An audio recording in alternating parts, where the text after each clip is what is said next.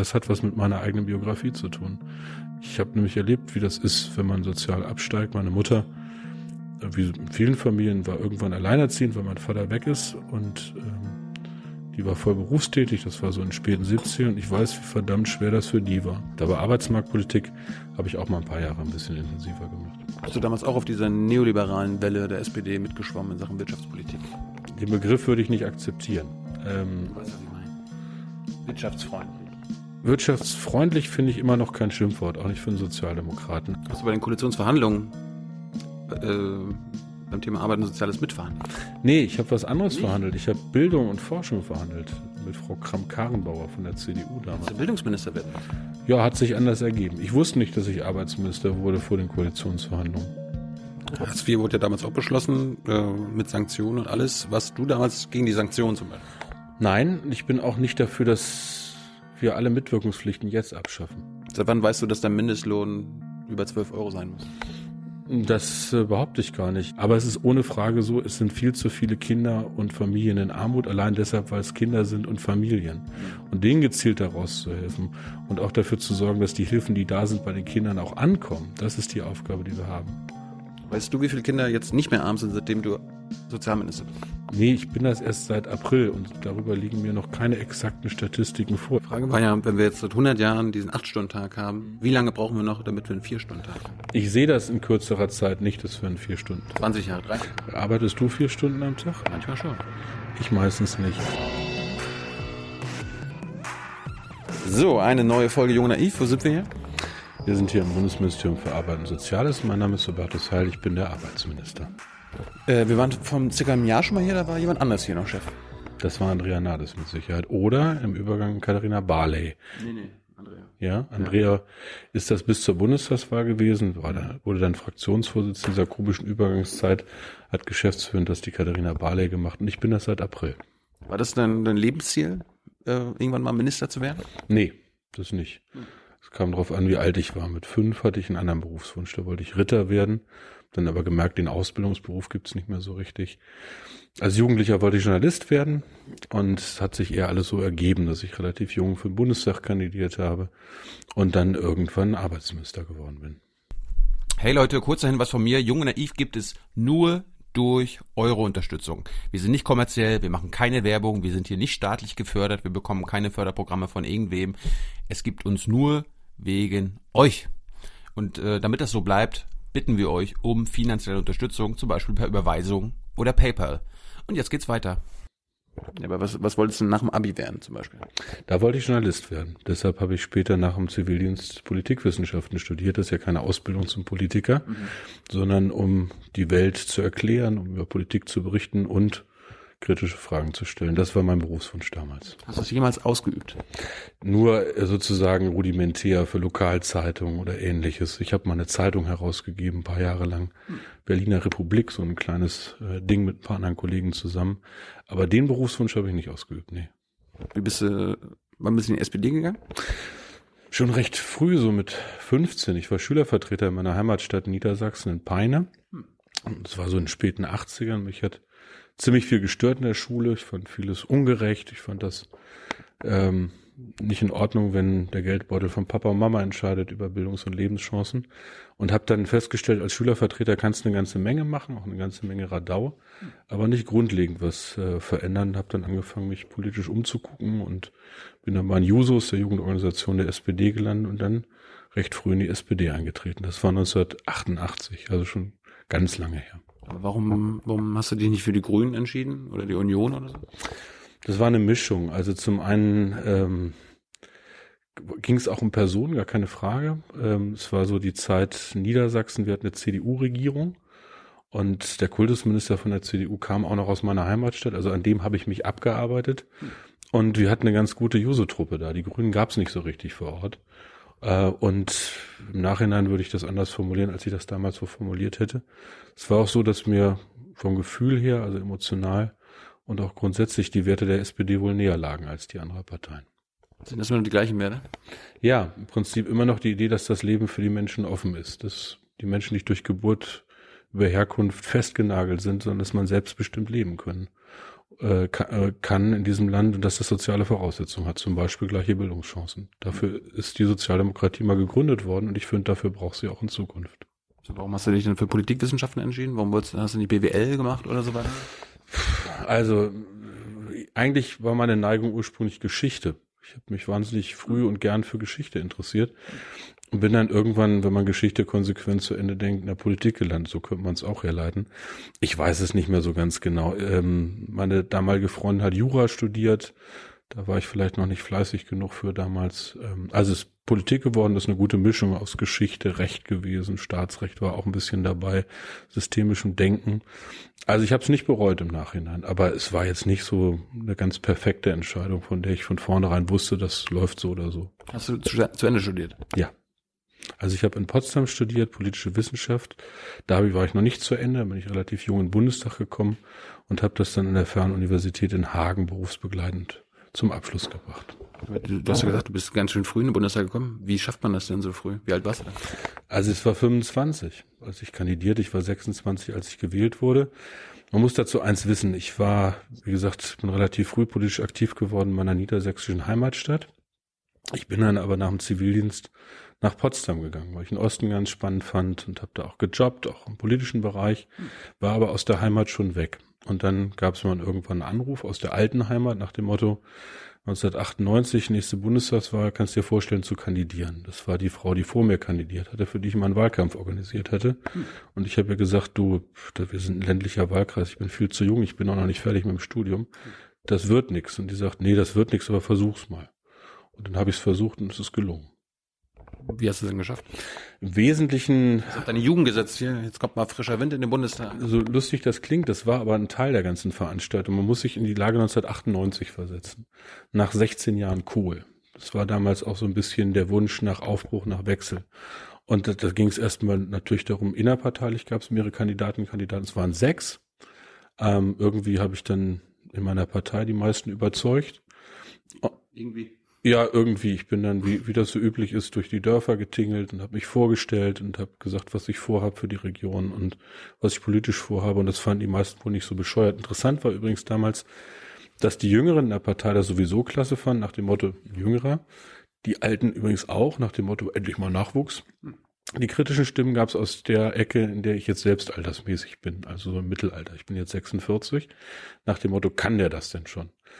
Aber da konnte ich wohl irgendwie überzeugen und bin dann nominiert worden. Damit war ich aber natürlich noch nicht im Bundestag, weil ich hatte natürlich keinen sicheren Listenplatz. Das war ein Wahlkreis, der lange von der CDU immer gewonnen wurde.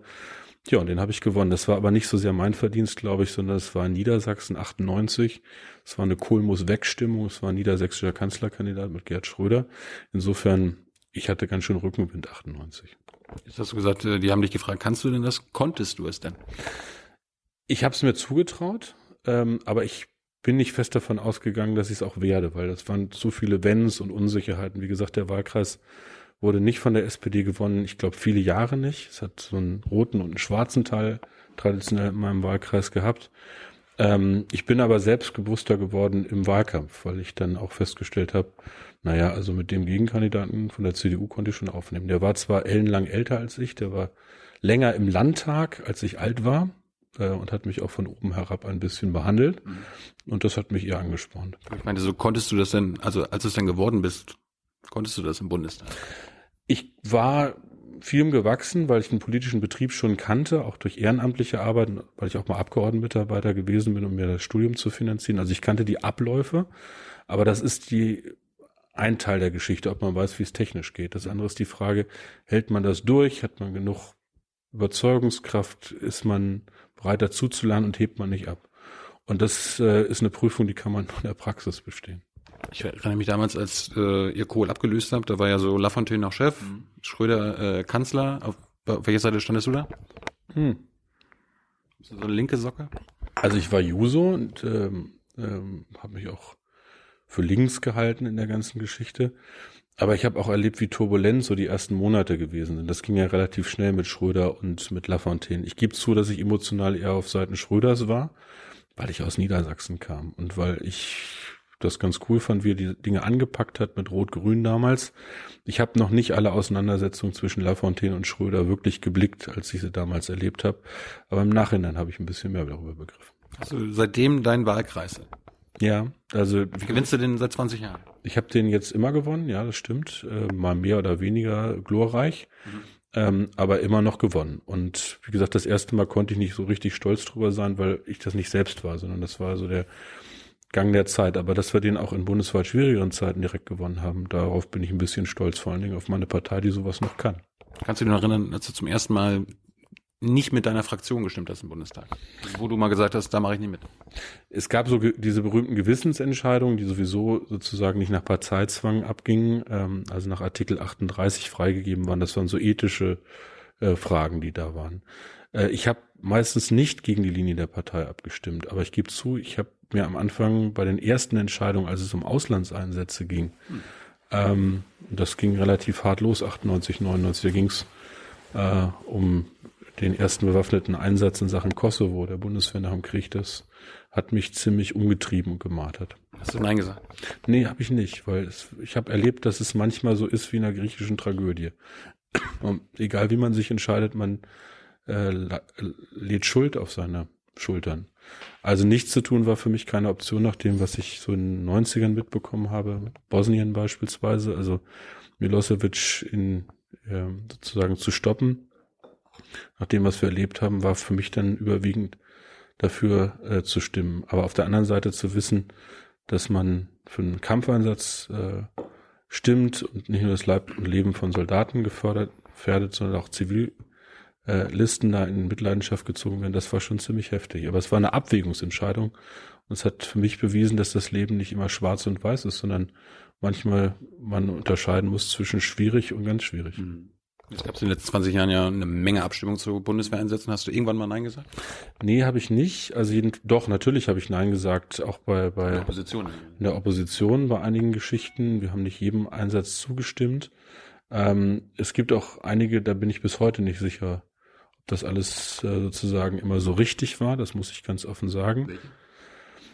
Ja, das waren zum Beispiel einige Entscheidungen, die wir in Sachen Afghanistan gefällt haben. Das war auf sehr unsicherem Boden äh, und die Entwicklung ist ja auch nicht so, wie man sich das erhofft hat an dieser Stelle.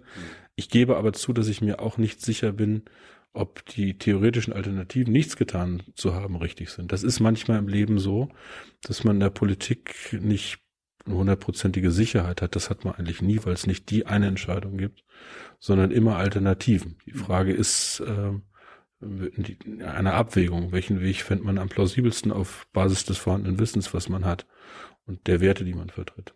So, Jetzt kommst du, du bist in den Bundestag gekommen, als junger Abgeordneter wird man dann kommt man in irgendeinen Ausschuss oder so weiter und so fort. Äh, wo wurdest du denn reingesteckt oder konntest du dir das aussuchen? Wie war das? Ich hatte drei Wünsche, die durfte ich bei meinem Geschäftsführer äh, anmelden. Arbeit und Soziales war interessanterweise der erste. Wirtschaft so der zweite, weil ich mich ein bisschen um Arbeitsmarkt und Wirtschaftspolitik vorher gekümmert habe. In, als ich in Brandenburg für eine Landtagsabgeordnete gearbeitet habe, dachte ich, kannte ich ganz gut, wurde natürlich keiner von den Wünschen. Ich kam erstmal in den Gesundheitsausschuss Hm. und habe mich da um Drogenpolitik gekümmert. Das war so ein bisschen nach dem Motto, junger Abgeordneter muss Drogenpolitik machen.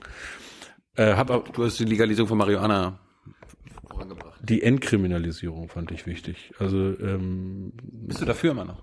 ja, klar. Also ich glaube, äh, dass es keinen Sinn macht, auf kleine Kiffer mit ganz viel Polizei und Staatsanwälten äh, loszugehen. Aber die, das erste Gesetz, das ich gemacht habe, da ging es nicht um, um Kiffen, da ging es äh, um komplizierter Titel, rechtliche Klarstellung in Bezug auf Drogenkonsumräume. Also es ging darum, die sogenannten Fixerstuben aus, dem, aus einer Grauzone zu holen, weil nicht wollten, dass Leute irgendwie HIV oder Hepatitis krank wurden oder sich eine Dosis, eine Überdosis verpasst haben. Gab so Hamburger Modellprojekt, die waren aber rechtlich auf ganz dünnem Grund und das aus der Grauzone zu war so mein erstes Gesetz, fand ich ganz gut. Aber vor allen Dingen habe ich ganz viel über Gesundheitspolitik nebenbei gelernt. Und das ist gar kein schlechtes Bewährungsfeld gewesen, weil es kaum ein Politikfeld gibt, in dem es so viel aufgestellte auch Interessengruppen gibt und man lernt auch mal Nein zu sagen. Das ist eigentlich eine gute Schule für einen jungen Abgeordneten. Habt ihr damals schon die Idee von der Bürgerversicherung gehabt? Das ging ein Stück schon in diese Richtung. In jedem Fall war die SPD-Position, ist sie nach wie vor, dass man im Bereich dieses Lebensrisiko von Gesundheit versucht, auf Solidarität zu setzen. Also die Gesunden für die Kranken, die, die mehr haben, für die, die weniger haben, die Jüngeren für die Älteren. Und dieses Kernsystem unseres Gesundheitswesens, also einer Sozialversicherung, das finde ich nach wie vor bei allen Mängeln und Schwierigkeiten ein, eines der besten, was es gibt, jedenfalls im Vergleich zu dem, was man so in Amerika erlebt oder was es in Großbritannien auf der anderen Seite als staatliches Gesundheitswesen gibt. Mhm. Und das zu stärken, finde ich richtig. Was du jetzt bist du Minister, du warst immer im Gesundheitsausschuss. Hast nee, du mal irgendwo anders mitgemacht? Nee, nee, ich war zwei Jahre da. So. Ähm, ähm, es war so, dass mein Wunsch immer noch war, eher Wirtschaft zu machen. Und dann schied jemand aus dem Wirtschaftsausschuss äh, aus und ich wurde dann äh, Mitglied im Wirtschaftsausschuss und habe viele Jahre lang Wirtschaft, manchmal in der Kombination Wirtschaft und Arbeit gemacht. In den letzten Jahren äh, mich äh, um die Themen Wirtschaft, äh, Bildung und Forschung gekümmert also das ist gar keine ganz schlechte Vorbereitung für einen Arbeitsminister äh, gewesen, ein bisschen was von Wirtschaft zu verstehen und übrigens auch von Bildungspolitik, weil es große Schnittmengen in dem Bereich gibt. Aber Arbeitsmarktpolitik habe ich auch mal ein paar Jahre ein bisschen intensiver gemacht. Hast du damals auch auf dieser neoliberalen Welle der SPD mitgeschwommen in Sachen Wirtschaftspolitik? Den Begriff würde ich nicht akzeptieren. Ähm, du weißt, was ich meine. Wirtschaftsfreundlich. Wirtschaftsfreundlich finde ich immer noch kein Schimpfwort, auch nicht für einen Sozialdemokraten. Aber die spannende Frage ist, hat man so eine betriebswirtschaftliche Denke von Gewinnmaximierung oder hat man eine volkswirtschaftliche äh, Sicht der Dinge? Also ich will nicht behaupten, dass ich immer alles richtig gemacht habe und vielleicht auch ein paar Entscheidungen unterstützt habe, die ich im Nachhinein anders machen würde. Aber sozusagen wirtschaftlichen Erfolg und soziale Gerechtigkeit nicht gegeneinander zu stellen, sondern für wechselseitige Bedingungen zu halten, davon bin ich nach wie vor überzeugt. Welche, welche Entscheidung bereust du denn? Also es, hinter deiner Frage steckt sicher nochmal die Frage der Agenda-Reform. Ähm, ja, glaube ich. Also wenn ich mir das heute angucke, es hat äh, einen Grund gehabt, damals fünf Millionen Arbeitslose. Deutschland galt als der kranke Mann Europas. Wir hatten 2003 vier wirklich erhebliche Probleme. Deshalb fand ich dem Grunde nach Reformen notwendig und richtig. Aber nicht alle Details haben sich als gut erwiesen. Zum Beispiel, dass damals Zeit- und Leiharbeit so dereguliert wurde, war im Nachhinein ein Fehler, weil es massiv missbraucht wurde. Und im Nachhinein würde ich auch sagen, wenn man Arbeit schon für zumutbar hält, dann hätte man früher dafür sorgen müssen, dass sie auch zumutbar ist. Dass wir Jahre später erst den Mindestlohn eingeführt haben, war sicherlich zu spät. Also ich erlebe da viel Licht und Schatten. Und da ist nicht jede Entscheidung, die ich unterstützt habe, glorreich gewesen. Würde ich heute in vielen Bereichen anders sehen. Und deshalb ist es auch richtig, wenn man das eine oder andere korrigiert, aber vor allen Dingen nach vorne ausrichtet. Viele Sachen, die habt ihr ja vorher schon erahnen können. Ich meine, Andrea Nahles war damals auch äh, sehr skeptisch in Sachen Agenda, hat ja viele Sachen aufgezeigt, die sich im Nachhinein auch als wahr herausgestellt haben. Gab es bei dir schon Sachen, wo du damals schon gewusst hast, wenn wir das, wenn wir das so machen, ist es scheiße? Ich habe schon ein Grundgefühl dafür gehabt, dass die Frage sozusagen ähm, von Abstiegsängsten befördert werden kann von Menschen, die aus dem aus der Arbeits aus dem Arbeitslosengeld das Gefühl hatten, gleich in die Grundsicherung durchzurutschen. Mhm. Deshalb habe ich mich damals auch dafür stark gemacht, dass man das ein bisschen anders macht. Ich konnte mich da nicht durchsetzen, aber ich kann mich an solche Debatten erinnern. Ähm, das ist ein Beispiel dafür. Aber ich finde es auch richtig, dass wir die Debatte, die wir jetzt führen, nicht nur mit dem Blick auf die Vergangenheit führen. Ich meine das nicht so als Spruch oder um das ins Grad zu drücken, sondern aus Überzeugung. Die Probleme, die wir am Arbeitsmarkt jetzt vor uns haben, sind in vielen Bereichen ganz andere als im Jahre 2003, 2004. Ähm, und das System jetzt so weiterzuentwickeln, dass man drei Dinge hinbekommt, dass man dafür sorgt, ähm, dass wir Arbeitslosigkeit in Zukunft versuchen zu vermeiden, bevor sie entsteht die man zum Beispiel auf Qualifizierung und Weiterbildung auch im Job schon setzt, in einem digitalen Wandel, dafür zu sorgen, dass äh, es auch Zeitsouveränität gibt und dass man das mitdenkt und dass man auch soziale Sicherheit ein bisschen stärker in Zeiten so rasanten Wandels organisiert. Das finde ich eigentlich mit dem Blick nach vorn die Antreiber, die uns dazu bringen sollten, weiterzudenken, als das bisherige System bisher gibt. Hartz IV wurde ja damals auch beschlossen, äh, mit Sanktionen und alles. Was du damals gegen die Sanktionen zum Beispiel? Nein, ich bin auch nicht dafür, dass wir alle Mitwirkungspflichten jetzt abschaffen.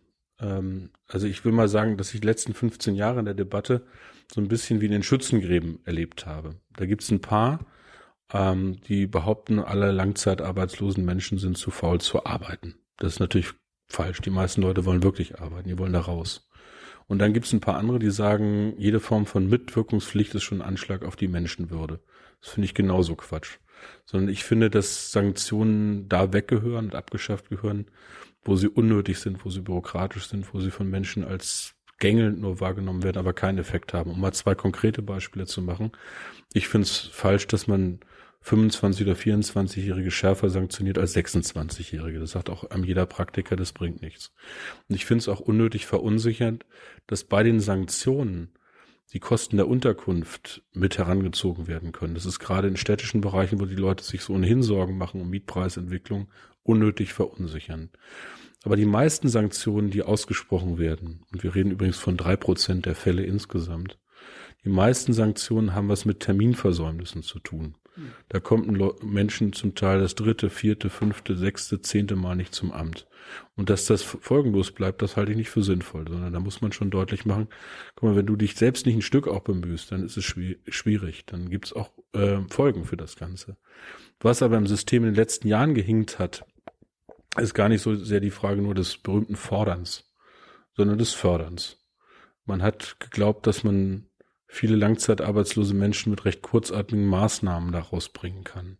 Das hat sich als Fehler erwiesen. Und dass wir jetzt die Chance schaffen, für sowas wie zum Beispiel lang, äh, für Langzeitarbeitslose einen sozialen Arbeitsmarkt zu schaffen, also ihnen längerfristige Perspektive auf selbstbestimmte Arbeit zu öffnen, das halte ich für einen wesentlichen Fortschritt. Das hätte viel früher kommen müssen. Ich kann das jetzt durchsetzen, darüber bin ich ganz froh. Okay, also du bist jetzt auch immer noch nicht für Abschaffung der aller Sanktionen. Ich bin dafür, dass wir das System insgesamt äh, überprüfen, aber da ich Abschaffen? Nein, äh, ich glaube, grundlegend weiterentwickeln ist ein richtiger Begriff. Also das Wort abschaffen, das sagen immer so viele jetzt, auch aus meiner Partei, aber es beantwortet ja noch nicht die Frage, was dann neu ist. Ähm, und da ich ich habe Ideen, wie wir das Ganze verändern. Ich will mal ein paar nennen. Ich kann mir vorstellen, dass wir erstmal dafür sorgen, dass die Arbeitslosenversicherung, die ja davor kommt, vor der Grundsicherung, dass wir die wieder stabiler organisieren und dass wir sie weiterentwickeln zu einer Arbeitsversicherung. Das ist eigentlich die Vision, die ich habe. Die Idee ist, dass wir nicht nur das Risiko von Arbeitslosigkeit verlässlich absichern, das muss sein, sondern dass wir versuchen, in einer Welt, in der im Moment Arbeitsplätze wegfallen durch technischen Fortschritt und neue entstehen, dafür zu sorgen, dass die Beschäftigten von heute auch die Arbeit von morgen machen können. Das heißt, sowas wie eine Qualifizierungsversicherung, eine Weiterbildungsversicherung zu haben, finde ich eine Idee. Das zweite ist, wir können die Schutzfunktion, das machen wir auch gerade der Arbeitslosenversicherung verstärken. Wir haben zum Beispiel immer mehr Leute, die kurzzeitig beschäftigt sind, so in IT-Projekten oder am Set eines Films, die zahlen immer schön in die Arbeitslosenversicherung, kriegen aber nie was raus, weil die Anwartschaftszeiten, die Rahmenfristen ein Problem sind. Da ein bisschen mehr Sicherheit zu schaffen oder für die, die lange äh, eingezahlt haben, zu sagen, dann haben die auch länger einen Anspruch daraus. Das finde ich etwas, was dieses System vor sozusagen der Grundsicherung äh, kommt, einfach wieder stärker in den Blick zu nehmen. Und das finde ich mit Blick auf das, was wir im Moment an Wandel am Arbeitsmarkt erleben, auch geboten. Das Zweite ist, was machen wir im System der Grundsicherung anders? Da bin ich der Meinung, wie gesagt, dass wir unnötige und gängelnde Sanktionen abschaffen sollten. Wir werden auch darüber reden müssen, wie wir Kinder besser unterstützen, ähm, weil wir da viele Hilfsangebote haben, aber die so kompliziert sind, dass die Kinder und die Hilfen oft nicht zusammenkommen. Und wir müssen sowas wie einen sozialen Arbeitsmarkt entwickeln für Menschen, die auf einem freien Arbeitsmarkt keine Chance haben. Auch da gehen wir die ersten Schritte. Ich bin allerdings kein Fan des bedingungslosen Grundeinkommens. Und deshalb bin ich für eine Grundsicherung für Menschen, die das brauchen, aber nicht für ein bedingungsloses Grundeinkommen. Was meinst du mit unnötige, gängige Sanktionen? Ja, das Beispiel, was ich genannt habe zum Beispiel, oder die beiden Beispiele, dass wir äh, Leute unter 25 schärfer sanktionieren als 26, 27 oder 28-Jährige, finde ich total schräg. Sanktionen alle für alle gleich. Erstens das, das finde ich äh, notwendig. Und zweitens nicht diese Sanktionen, die die Kosten der Unterkunft für Wohnung und Heizung mit einbeziehen. Das ist ganz praktisch etwas, was Menschen unnötig verunsichert. Aber das heißt nicht, dass man Leute sozusagen davon entbindet, mitzuwirken, wenn man sie rausholt. Dafür brauchen wir bessere Hilfen und Unterstützung, wie gesagt, mit dem sozialen Arbeitsmarkt zum Beispiel. Aber ich bin nicht dafür, dass Leute nicht mitwirken müssen, das Ziel ist ja nicht, die Leute in Armut zu verwalten, sondern wo immer es geht, da rauszuholen. Das ist jedenfalls meine Vorstellung vom Leben. Hey Leute, nochmal der kurze Hinweis. Solche Interviews mit solchen Gästen gibt es nur bei Jung und Naiv. Und zwar nur durch eure finanzielle Unterstützung. Anders geht es hier nicht. Das geht per Überweisung oder PayPal. Sucht's euch aus. Danke schon mal vorab und jetzt geht's weiter. So im Großen und Ganzen siehst du nicht, dass so Agenda und so ein Fehler war. Ich meine, dadurch gibt es jetzt mehr Armut in Deutschland. Mehr Leute sind arm. Bestreite die These zum einen, aber zum anderen, ich glaube, dass jede Zeit ihre Antworten hat und dass wir das System jetzt grundlegend weiterentwickeln müssen. Davon bin ich überzeugt. Ich weiß auch, was schiefgelaufen ist und was wir schon korrigiert haben. Zum Beispiel im Arbeitsrecht. Ich habe ja vorhin auf Zeit- und Leiharbeit hingewiesen. Ähm, also da sehe ich große Notwendig, äh, äh Notwendigkeiten zur Veränderung. Ich sehe auch grundsätzliche Veränderungen im Bereich der Grundsicherung, die habe ich eben beschrieben, aber ich habe es immer gern praktisch und nicht so gern auf Parolenebene. Und deshalb jeder, der sagt, Hartz IV muss weg, da bin ich dabei. Ich will nicht mehr, dass das System ähm, so gängelnd wirkt, wie Menschen das zum Teil erleben, aber ich möchte es konkret weiterentwickeln, so dass es vernünftig ist, spürbar, den Leuten die soziale Sicherheit gibt, die sie brauchen, auch das Gefühl zu Recht, dass es ein soziales Bürgerrecht ist und nicht irgendein Almosen vom Staat. Aber für mich bemisst sich die Qualität eines Sozialstaats nicht allein an der Frage, wie viel Stütze kriegst du im Bedarf, sondern im Wesentlichen an der Fähigkeit, krieg Leute da wieder raus. Und dafür muss Politik Antworten geben. Ein paar Vorschläge habe ich gemacht. Qualifizierung, sozialer. Arbeitsmarkt, dafür zu sorgen, dass Menschen, wo immer es geht, die Chance haben auf Selbstbestimmung durch ordentliche Arbeit. Hast du gerade gesagt, dass damals die, die Frage der Zeit war, wie wir es schaffen, mehr Leute arm zu machen? Nee, das habe ich nicht gesagt. Das, da kann ich nichts für, da müssen wir nochmal zurückspulen an diesem Punkt. Nee, das Problem war damals fünf Millionen Arbeitslose an dieser Stelle. Hm. Und ähm, ich habe vorhin beschrieben, dass wir heute eine andere Lage am Arbeitsmarkt haben, durchaus, dass es auch Fortschritte gegeben hat, aber dass diese Entwicklung viele Leute verunsichert hat und dass wir in einigen Bereichen auch viel zu wenig Leute aus der Armut rausgeholt haben.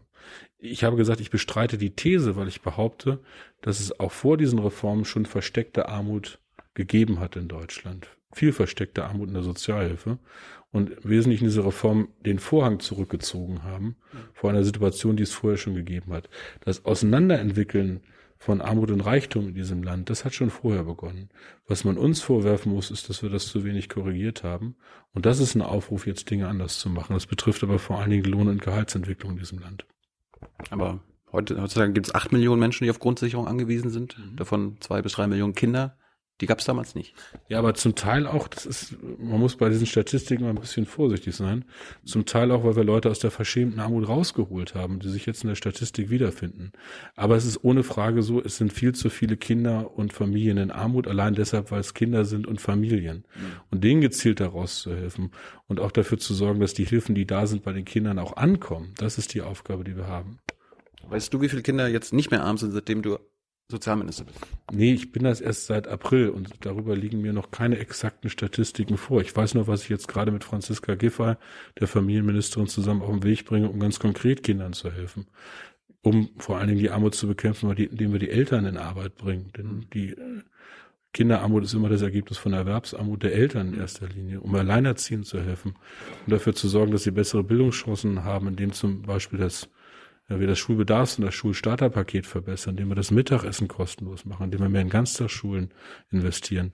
Also ich bringe, glaube ich, gerade eine ganze Menge auf den Weg, um dieses Thema anzupacken. Und das hat was mit meiner eigenen Biografie zu tun. Ich habe nämlich erlebt, wie das ist, wenn man sozial absteigt. Meine Mutter, wie in vielen Familien, war irgendwann alleinerziehend, weil mein Vater weg ist und ähm, die war voll berufstätig, das war so in den späten 70ern und ich weiß, wie verdammt schwer das für die war. Deshalb ist das ein Thema, was mich wirklich packt und was mich antreibt zu sagen, wir müssen dafür sorgen, dass jedes Kind eine Chance hat, es zu packen, und zwar bessere Bildungschancen, Lebenschancen, aber irgendwie nicht in Armut zu verwalten, sondern daraus zu kommen durch gute Bildung und Arbeit. Das ist das, was wir ermöglichen müssen. Warum willst du die Regelsätze nicht erhöhen? Das werden wir auch tun. Diese Debatte gibt's. Ich habe gesagt, dass wir mit dieses gesamte System, die ganze Grundsicherung, eigentlich mal wie so ein Auto in die Werkstatt schieben müssen, nach so vielen Jahren. Und mal aufbocken müssen und feststellen müssen, wo funktioniert's nicht mehr. Das ist jetzt Teil eines Zukunftsdialogs meines Ministeriums neue Arbeit, neue Sicherheit. Da werden wir auch über die Regelsätze reden und wie sie berechnet werden. Bisher gilt das Gesetz und die Anpassungsschritte, wie sie sind. Aber das ist eine Debatte, die werden wir auch führen. Was ist ein Existenzminimum, ist die Frage. Und zwar nicht nur ein materielles, sondern auch ein soziokulturelles. Mhm. Diese Frage ist umstritten und das ist, wie gesagt, eine Aufgabe zu gucken, gibt es da bessere Möglichkeiten, das zu berechnen. Aber nochmal, die Qualität bemisst sich nicht an der Frage nur, wie viel Stütze wir geben. Das muss Existenzminimum absichern. Das werden wir klären, wie wir das besser können, gerade für Kinder. Und die Frage ist, wie kriege ich Leute raus? Das ist das, was mich vor allen Dingen antreibt. Aber das Geld ist ja trotzdem entscheidend. Ich meine, heutzutage passiert es ja irgendwie, dass das Verfassungsgericht äh, entscheidet, wie viel jetzt der Regelsatz erhöht werden muss. Es kann ja auch eine politische Antwort geben. Kann auch sein, dass du sagst, 400 Euro reichen nicht, das müssen mindestens 700 sein. Ich kann das nicht einfach würfeln, ähm, sondern das Verfassungsgericht. Kannst du was wollen, persönlich? Ja, ich sag ja gerade was. Also ich will nur mal festhalten, dass das Verfassungsgericht erstmal entschieden hat, dass die Art, wie jetzt Regelsätze berechnet werden, verfassungskonform ist. Und trotzdem finde ich das keine befriedigende Antwort, sondern die Frage. Ja anders machen. Ja, deshalb zum Beispiel diskutieren wir die Frage, wie wir Kinder besser unterstützen können, und zwar sehr gezielt, auch mit finanziellen Leistungen. Aber finanzielle Leistungen allein decken das Problem nicht. Ich möchte nicht, dass wir nach wie vor zugucken, dass zu viele in dem System sind, die da nicht hingehören, sondern die Frage ist, wie kriegen wir sie raus? Beides muss ich hinbekommen. Mhm. Dafür habe ich auch Vorstellungen, die diskutieren wir gerade. Und dazu werde ich auch Vorschläge ganz konkret machen, wenn wir fertig sind damit. Warum bekommen Kinder aus Hartz-IV-Familien nicht das erhöhte Kindergeld?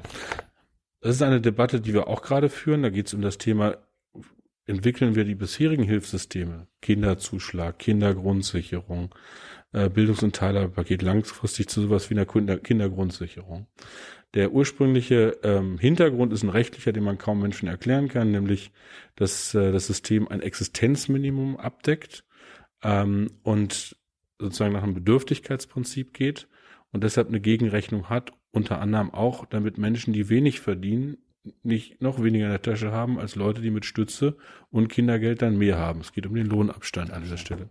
Ja. Aber den Abstand könntest du ja erhöhen, indem du quasi Mindestlohn erhöhst und alle. Das diskutieren wir. Erstmal war es gut, dass wir ihn eingeführt haben. Wir erhöhen ihn ja gerade. Meine Partei diskutiert ihn auch auf einem höheren Niveau anzusiedeln. Also solche Konzepte zeigen nur, das muss ineinander greifen. Und in die Richtung diskutieren wir auch. Und dann braucht man übrigens noch politische Mehrheiten, um das durchsetzen zu können. Das geht mit der Union nicht. Ach, wir haben schon einiges mit denen hinbekommen, von dem die ursprünglich nicht überzeugt waren. Äh, wir haben den Mindestlohn durchgesetzt, den wollte die CDU ursprünglich nicht. Es dauert bei CDU, CSU einfach immer verdammt lange, das stimmt. Deshalb wünsche ich mir irgendwann mal eine andere Koalition mit einer stärkeren SPD. Aber im Moment ist das das, was da ist. Und ich stelle fest, dass wir trotz der Tatsache, dass wir nicht jetzt geborene Partner sind, eine ganze Menge sozialdemokratischer Politik durchsetzen. Den sozialen Arbeitsmarkt, von dem ich vorhin gesprochen habe, Programm für Wohnungsbau, ein gutes Kita-Gesetz, eine Brückenteilzeit. Das Problem dieser Regierung ist nicht, dass sich da nicht was bewegt, wie es außen aussieht, sondern das grottige Bild, was diese Regierung in den letzten Wochen und Monaten geboten hat, was viele Menschen zusätzlich verunsichert. Hast du eine Position in den letzten 20 Jahren, die sich geändert hat, wo du deine Meinung geändert hast? Ja, also gerade in dem Bereich. Ja, ich, wie gesagt, habe ja vorhin gesagt, mit dem Wissen von heute würde ich sagen, wir hätten damals den Mindestlohn mit einführen müssen, als wir die Arbeitsmarktreform gemacht haben. Äh, mit dem Wissen von heute hätte man niemals zulassen dürfen, dass sich Leit Zeit- und Leiharbeit so ausbreitet, wie das äh, passiert ist an dieser Stelle und auch missbraucht wurde, um mal zwei Beispiele zu nennen. Noch, noch? Ich könnte eine ganz lange Liste machen. Wo soll ich sie hinschicken? Ich finde nicht problematisch, wenn man nicht dazulernt, sondern ich finde eher problematisch die Leute, die behaupten, schon immer alles gewusst zu haben. Seit wann weißt du, dass der Mindestlohn über 12 Euro sein muss? Das äh, behaupte ich gar nicht. Ich war jedenfalls, nee, ich will nur mal darauf hinweisen, ich gehörte in meinem Laden zu den ersten, die für einen gesetzlichen Mindestlohn waren. Das war schon so 2003. Jetzt ist er ja da. Der war, ja. Also ich glaube, dass es notwendig ist, das will ich sagen, ihn zu erhöhen. Das werden wir auch tun. Aber dass das nicht mal das Problem alleine löst. Denn Niedriglöhne kann man nicht allein mit einer Lohnuntergrenze lösen, selbst wenn er bei 12 oder 13 Euro ist sondern nur indem wir dafür sorgen, dass es darüber wieder ordentliche Tarifverträge gibt. Das ist eher das Problem. Warum musste der Mindestlohn denn mal eingeführt werden? Deshalb bin ich in die Geschichte gegangen, weil das nach dem alten System nicht mehr geklappt hat. Und wir leben gerade in den Branchen, in denen die Arbeitsbedingungen, die Löhne besonders mies sind, dass da eben Tarifverträge fehlen, wie zum Beispiel in der Altenpflege. Mhm. Deshalb ist mein Bestreben, nicht nur über die Höhe des Mindestlohns zu diskutieren, sondern wie kriegst du wieder ordentliche Lohnfindungsprozesse mit anständigen Löhnen? Sonst reicht es übrigens dauerhaft nicht für die Altersvorsorge. Warum brauchen wir eine Kommission, die sagt, wir müssen den Lohn jetzt auf neun Euro paar zerquetschte anheben. Warum sagt, sagt da nicht der Arbeitsminister, wir regeln das in der Regierung, wir machen jetzt zwölf Euro? Naja, also erstens ist das die Systematik eines geltenden Gesetzes, der überhaupt dazu geführt hat, dass wir den Mindestlohn mit der CDU durchsetzen konnten, muss man offen sagen. Im Gesetz steht aber auch, dass ich den Mechanismus bis 2020 überprüfen soll. Und dann werde ich neue Vorschläge machen. Bis dahin halte ich mich an die Logik und auch an die Vereinbarung, die wir in der Koalition haben, die ja auch dazu führt, dass der Mindestlohn jetzt erhöht wird. Nicht so hoch, wie wir beide uns das vielleicht wünschen, nämlich nicht auf 12 Euro. Ich weiß nicht, was ist deine Zahl? Bin da kein Experte. Du, ja, ja, du, du bist ja Experte. Sein. Nee, aber äh, es ist schon nicht schlecht, dass man auch mal mit Leuten aus der Wirtschaft, aus den Gewerkschaften, aus der Wissenschaft spricht, damit man das nicht einfach würfelt. Die Wirtschaft wird dir immer sagen. Ja, deshalb ist das bisher in diesem Mechanismus ein Aushandlungsprozess. Aber wir werden uns darüber unterhalten müssen, ob es höhere Anpassungsschritte gibt. Im Moment ist es so, dass der Mindestlohn, der ursprünglich mal bei 8,50 Euro war, demnächst schon mal auf 9,30 Euro oder 35 sein wird in zwei Schritten. Das heißt, der Mindestlohn, den wir haben, der wirkt schon in vielen Bereichen. Die Frage ist, wirkt der genug? Und da sage ich, darüber werden wir reden, in welchem Mechanismus das dann weitergeht. Mhm. Aber für mich ist die Fixierung nur auf den Mindestlohn zu wenig. Sondern wir müssen auch darüber reden, gibt es wieder Tarifbindung und übrigens, wie ist das Arbeitszeitvolumen? Wenn du dein Leben lang nur zur Mindestlohnbasis auf Teilzeit arbeitest, hast du auch keine auskömmliche Rente.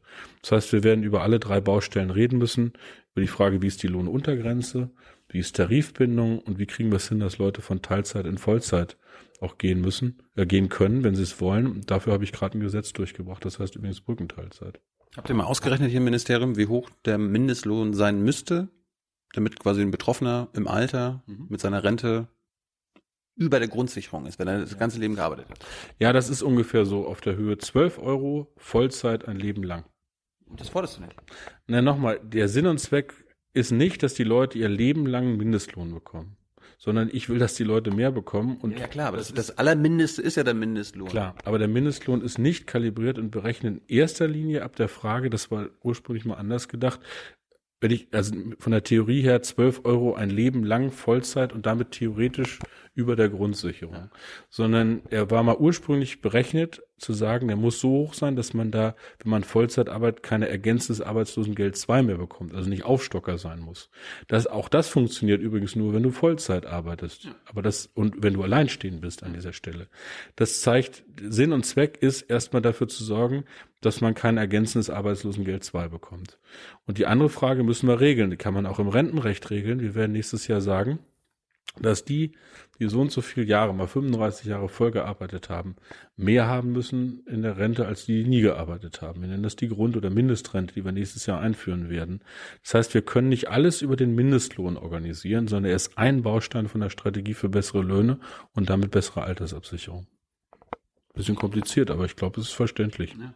Ich, ich, ich frage mich halt, wenn Olaf Scholz schon sagt, 12 Euro will er haben, dass du dann nicht sagst, ich 14, 15. Du, ja. du müsstest ja das soziale Gewissen sein, ja. Also ich glaube, ich habe ein soziales Gewissen. Ich habe auch deutlich gemacht, dass ich äh, diese Re Orientierung Richtung 12 richtig finde. Aber ich muss auch sehen, wie wir von A nach B kommen und wie wir das organisieren. Ich bin der, der für praktische Lösungen zuständig ist auch. Und deshalb sage ich nochmal, wir haben ein geltendes Gesetz. Die Abmachung ist, dass das bis 2020 gilt.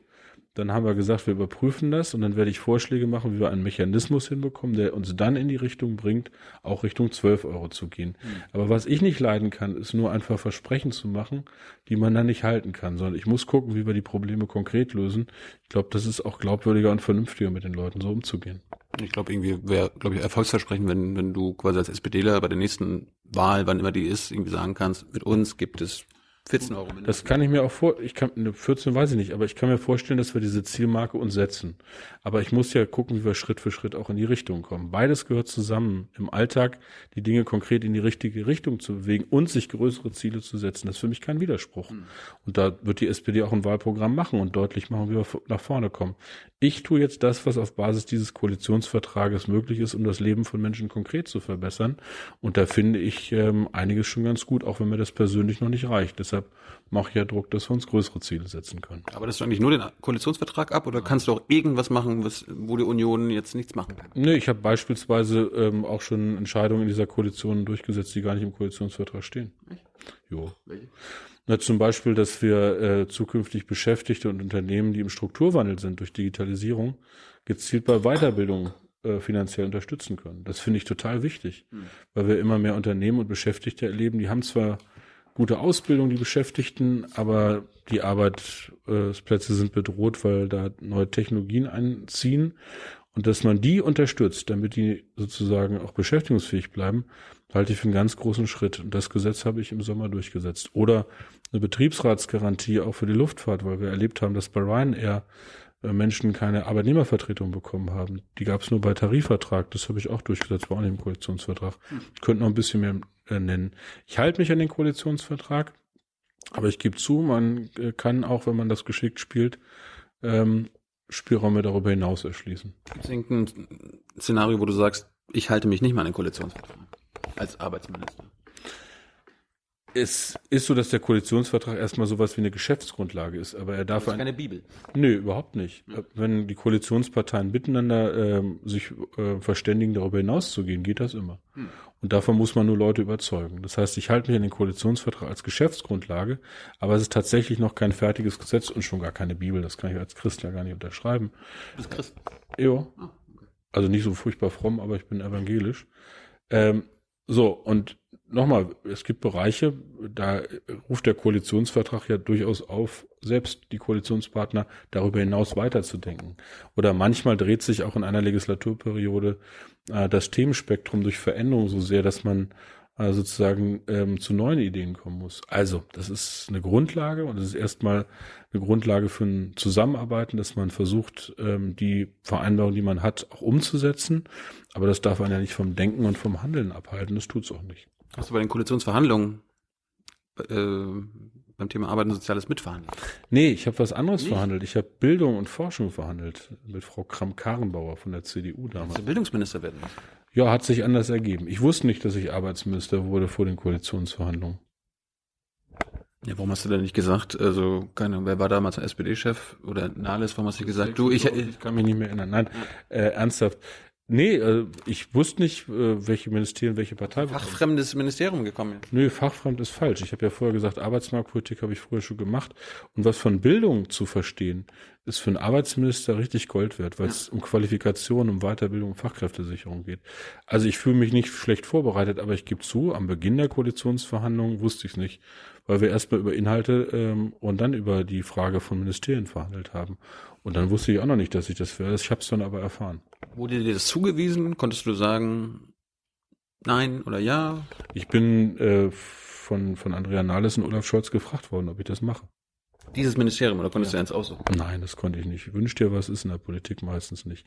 Ich bin gefragt worden, hatte ein bisschen Zeit nachzudenken, ein paar Stunden, ähm, weil am nächsten Tag schon die Minister und Minister vorgestellt wurden. Hast du Pro und Contra gemacht? Ein bisschen, zumal äh, bevor man so offiziell gefragt wird, auch in der Zeitung ja schon irgendwelche Gerüchte sind, kann man schon mal anfangen, darüber nachzudenken. Ähm, aber ich habe zugesagt, weil es eine Riesenchance ist, Dinge in diesem Land voranzubringen und konkret Probleme zu lösen, Vorstellungen umzusetzen, die man hat. Das ist schon äh, eine dolle Aufgabe, die man hat. Vielleicht bist du jetzt ja der letzte Bundesarbeits- und Sozialminister der SPD-Geschichte. Das glaube ich nicht. Meinst du? Ach, warum denn? Geht ja jetzt langsam zu Ende. Das wollen einige, aber ich glaube das nicht. Jedenfalls arbeite ich nicht dafür, weil ich der festen Überzeugung bin, das kann man ja in anderen europäischen Ländern sehen, dass eine Sozialdemokratie gebraucht wird für eine zukunftsfähige Gesellschaft, dafür, dass Oder? Ach, guck dir mal an, wie das in Ländern entstanden ist, in Mittel- und Osteuropa, aber auch in anderen, denen die Sozialdemokratie verschwunden ist. Das ist nicht gut ausgegangen. Das ist nach Ungarn, nach rechts gegangen, anderen Ländern auch. Also ich glaube, dass es eine politische Kraft braucht, die zwei Dinge äh, vertritt. Weltoffenheit und sozialen Zusammenhalt. Ich glaube, dass das keine einfachen Floskeln sind, sondern dass es konkret jetzt erlebbar ist in Ländern, was passiert, wenn eine Sozialdemokratie nicht da ist. Irgendeine Kraft muss auch mithelfen, dass aus technischem Fortschritt sozialer Fortschritt wird, dass eine Gesellschaft, die bunter geworden ist, auch zusammenbleibt. Das ist, glaube ich, etwas, wo, was man deutlich machen muss. Das höre ich auch von AKK. Also, man gibt, gibt's, gibt's ein Thema, wo, wofür nur die SPD steht? Ja, die Rechte von Arbeitnehmerinnen und Arbeitnehmer beispielsweise für die Linken sagen, machen auch. Ja, aber wer kann es durchsetzen? Die Sozialdemokratie. Keine andere politische Kraft, bin ich fest und überzeugt. Oder eine Partei, die Arbeit und Umwelt einfach verbindet und nicht nur auf einem Thema stecken bleibt, wie die Grünen an der Stelle. Also ich glaube schon, dass es ein Alleinstellungsmerkmal gibt. Und das ist erstens die Idee, wie gesagt, aus technischem Fortschritt sozialen Fortschritt zu machen, nicht einfach in Betriebswirtschaft zu denken, sondern zu gucken, wie machen wir aus dem Wandel, der da ist, einen Wandel, von dem möglichst viele was haben, wie kriegen wir es hin, dass Leute Chancen haben in diesem Wandel, aber auch Sicherheit, die notwendig ist. Ich habe es ja vorhin ein paar Themen gemacht. Das sind sozialdemokratische Themen. Ich bin der Überzeugung, wenn es die SPD nicht schon länger gäbe, müsste man sie jetzt gerade erst gründen. Äh, apropos, ja, Ich sehe das aber so. apropos Bildung, ich hatte äh, vor einem Jahr mit Andrea geredet, da habe ich ihr gesagt, so mal, ihr veröffentlicht ja immer die offiziellen Arbeitslosenzahlen. Ihr veröffentlicht auch die anderen Zahlen, aber ihr macht, dann, ihr macht dann nie daraus die tatsächliche Arbeitslosigkeit. Da meinte Andrea, Ja, das können wir eigentlich auch machen. Jetzt, mach, jetzt machst du, seitdem du im Amt bist, macht ihr es immer noch so wie. Ach, das mit der Statistik ist so eine Sache. Es kommt jetzt darauf an, welche Grundlage du nimmst. Das sind eure, eure Quellen. Ja, ja, aber ich sag nochmal, die OECD-Statistiken über Arbeitslosigkeit, ähm, die sind sozusagen härter ähm, in dem Sinn, nee, nicht härter, sondern weicher als unsere deutschen Statistiken. Danach hätten wir eine niedrigere Arbeitslosenquote. Nee, bei der Bundesagentur für Arbeit sind die Dinge ausgewiesen, die da sind. Und wer genau hinguckt, kann auch äh, sehen, wo gibt's äh, sozusagen Verzerrung mit dem ersten ja, aber ich, ich denke halt immer, wenn Oma Erna abends Fernseh guckt und dann in der Tagesschau wieder, wir haben eine Arbeitslosenzahl von 2,2 Millionen mhm. und am Ende wird aber nicht gesagt, die nicht gezählten Arbeitslosen sind 915.000. Ja, wir müssen. Wäre doch ein bisschen ehrlich. Auch. Wir müssen mal ein bisschen aufpassen, dass wir hier nicht über Verschwörungstheorien äh, reden. Ich glaube, dass die Arbeitslosenstatistik schon ganz gut auch aufschlüsselt, wenn man genauer guckt, in welchen Bereichen sozusagen äh, haben wir Arbeitslosigkeit, in welchen Bereichen sind Leute in irgendwelchen Maßnahmen. Das ist alles aufgeschlüsselt. Die Vorstellung, dass der Arbeitsmarkt sozusagen ganz einfach mit einer Zahl abzubilden ist, die ist sowieso ein bisschen albern. Ich sage mal ein Beispiel. Wir haben in Deutschland ähm, im Moment eine Arbeitslosenquote, ist unter fünf Prozent. Das klingt erstmal super. Das sagt aber nichts darüber aus, dass wir regional totale Unterschiede haben. Zum Beispiel in Gelsenkirchen 13,4 und in Bad Eichstätt 1,2. Ja, und äh, die Freude über den Rückgang der Arbeitslosigkeit ist bei mir groß, weil es ist tatsächlich so, dass auch sozialversicherungspflichtige Arbeit entstanden ist. Aber wir haben immer noch viel zu viele langzeitarbeitslose Menschen, also Leute, die ganz lange draußen sind. Das, glaube ich, sind Trends, die muss man sich angucken. Aber die Verschwörungstheorie, die einige verbreiten, unsere Arbeitslosenstatistiken seien getrickst oder unehrlich, die stimmt nicht. Habe ich ja gar nicht gesagt. Du hast aber angedeutet. Nee, ihr, ihr macht einfach, ihr veröffentlicht zwei verschiedene Zahlen. Nee, nicht wir, sondern die Bundesagentur für Arbeit macht das. Damit fängt es schon mal an. Und die haben sich schon was dabei gedacht, damit, wenn man ein bisschen tiefer in die Statistik reinguckt, übrigens politisch auch die richtigen Entscheidungen trifft und nicht sich von so einer Durchschnittszahl irgendwie beeindrucken lässt mhm. an der Stelle. Ich finde die eigentlich ganz gut aufgeschlüsselt. Gut, ein paar, wir haben nicht mehr so viel Zeit. Äh, ich wollte mal fragen, Arbeit der Zukunft und so weiter und so fort. Es gibt ja Lkw-Fahrer, Taxifahrer, die wahrscheinlich sehr bald ihre Jobs verlieren werden, weil die Taxis automatisch, automatisch fahren können. Ähm, der Lkw auch. Was sollen die irgendwann machen? Na, ich muss erst mal gucken, auf welcher Zeitschiene reden wir darüber. Wir haben tatsächlich eine Situation, dass nach allem, was wir wissen, so in den nächsten Jahren ähm, jeder vierte Arbeitnehmer, jede vierte Arbeitnehmerin mit Automatisierung zu tun bekommt. Das ist nach Branchen sehr unterschiedlich. Ich glaube nicht, dass innerhalb von fünf Jahren autonomes Fahren sich total durchgesetzt hat. Sagen wir zehn Jahre. Das kann sogar noch ein Stück länger dauern, aber es gibt Bereiche, in denen geht schneller. Also ja. zum Beispiel im Bereich Handel, bei Registrierkassen und ähnlichem, die es nicht mehr gibt. Da wird es Scanner geben. Es gibt Bereiche, da gibt es künstliche Intelligenz. Und ich glaube, dass wir zwei Dinge erleben werden. Es gibt neue Arbeitsplätze, neue Jobs und es werden welche verschwinden. Das eine ist, dass für die neuen Jobs, die im gleichen Tätigkeitsbereich sind, wir tatsächlich über Qualifizierung und Weiterbildung im Job reden müssen und bei anderen ganz handfest über sowas wie Umschulung an der einen oder anderen Stelle. Ein Lkw-Fahrer soll um, umgeschult werden. Im Zweifelsfall schon, jedenfalls besser als zuzugucken, dass er sein Leben lang keinen Job mehr bekommt. Aber nochmal, die Lkw-Fahrer wird es noch länger geben, weil bestimmte Fantasien über das autonome Fahren bei Lkws schon allein deshalb Fantasie bleiben, weil man zum Beispiel im Bereich Mobilfunk erstmal eine Echtzeitübertragung auch hinbekommen muss. Das heißt, es wird noch ein bisschen dauern, bis das wirklich alles so läuft. Aber trotzdem, man muss jetzt das Richtige tun, damit uns das nicht tatsächlich erwischt. Ich mache mal eine Zahl, die mich ziemlich beeindruckt hat, weil wir das untersucht haben, zumindest mal für die Jahre bis 2025 äh, wissenschaftlicherseits mit verschiedenen Annahmen, auch keine Gewissheiten.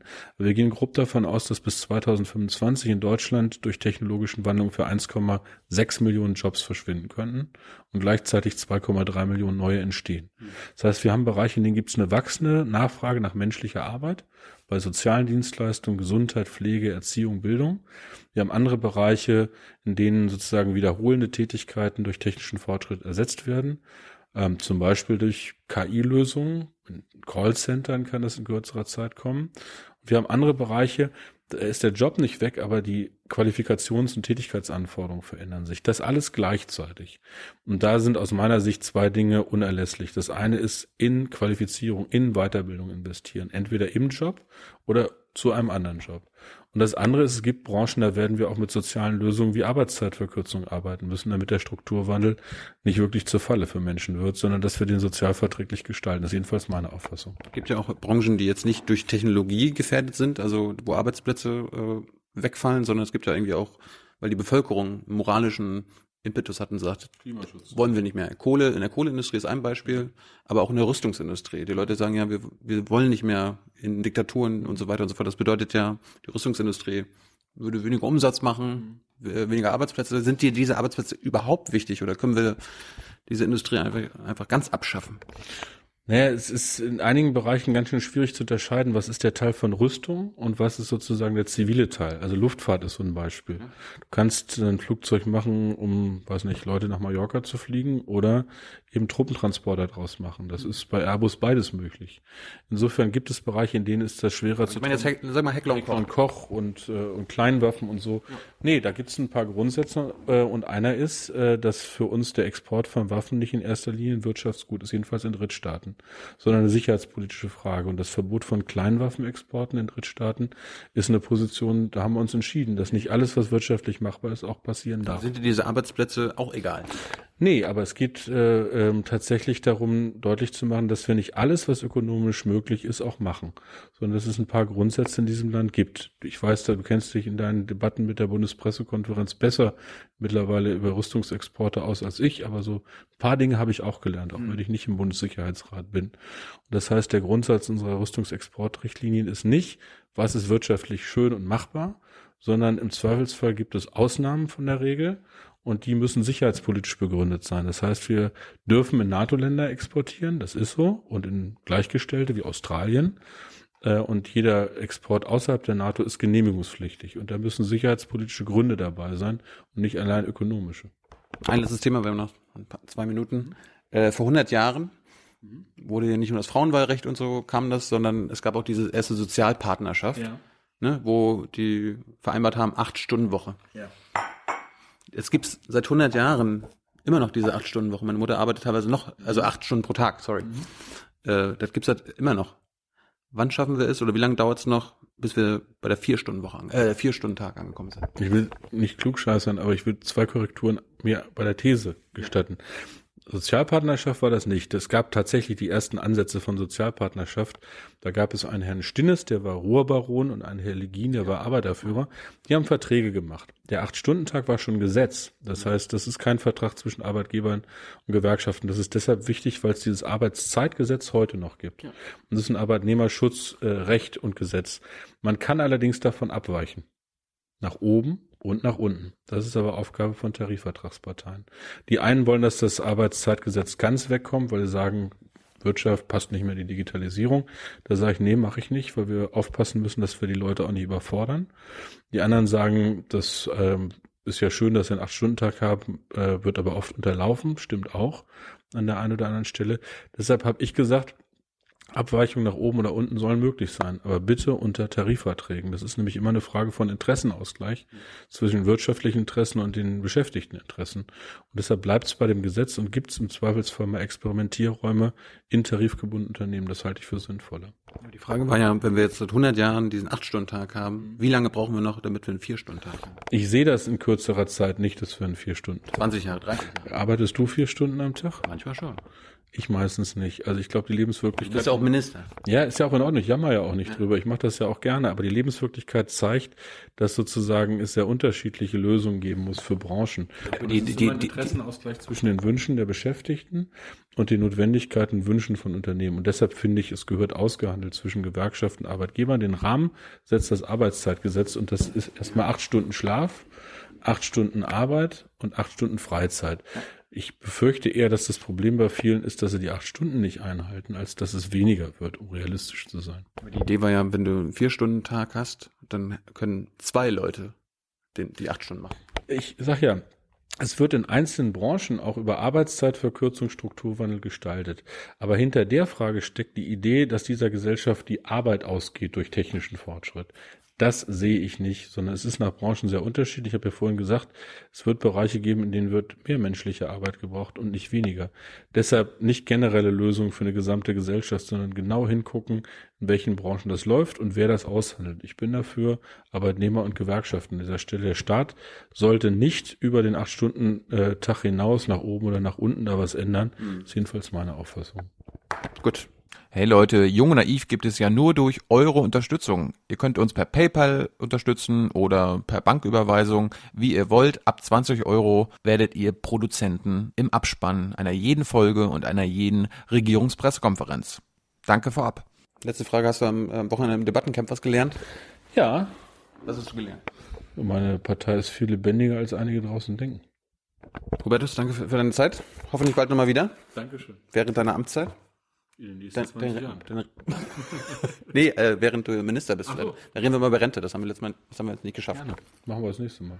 Gut, Dankeschön. Ciao. Ciao.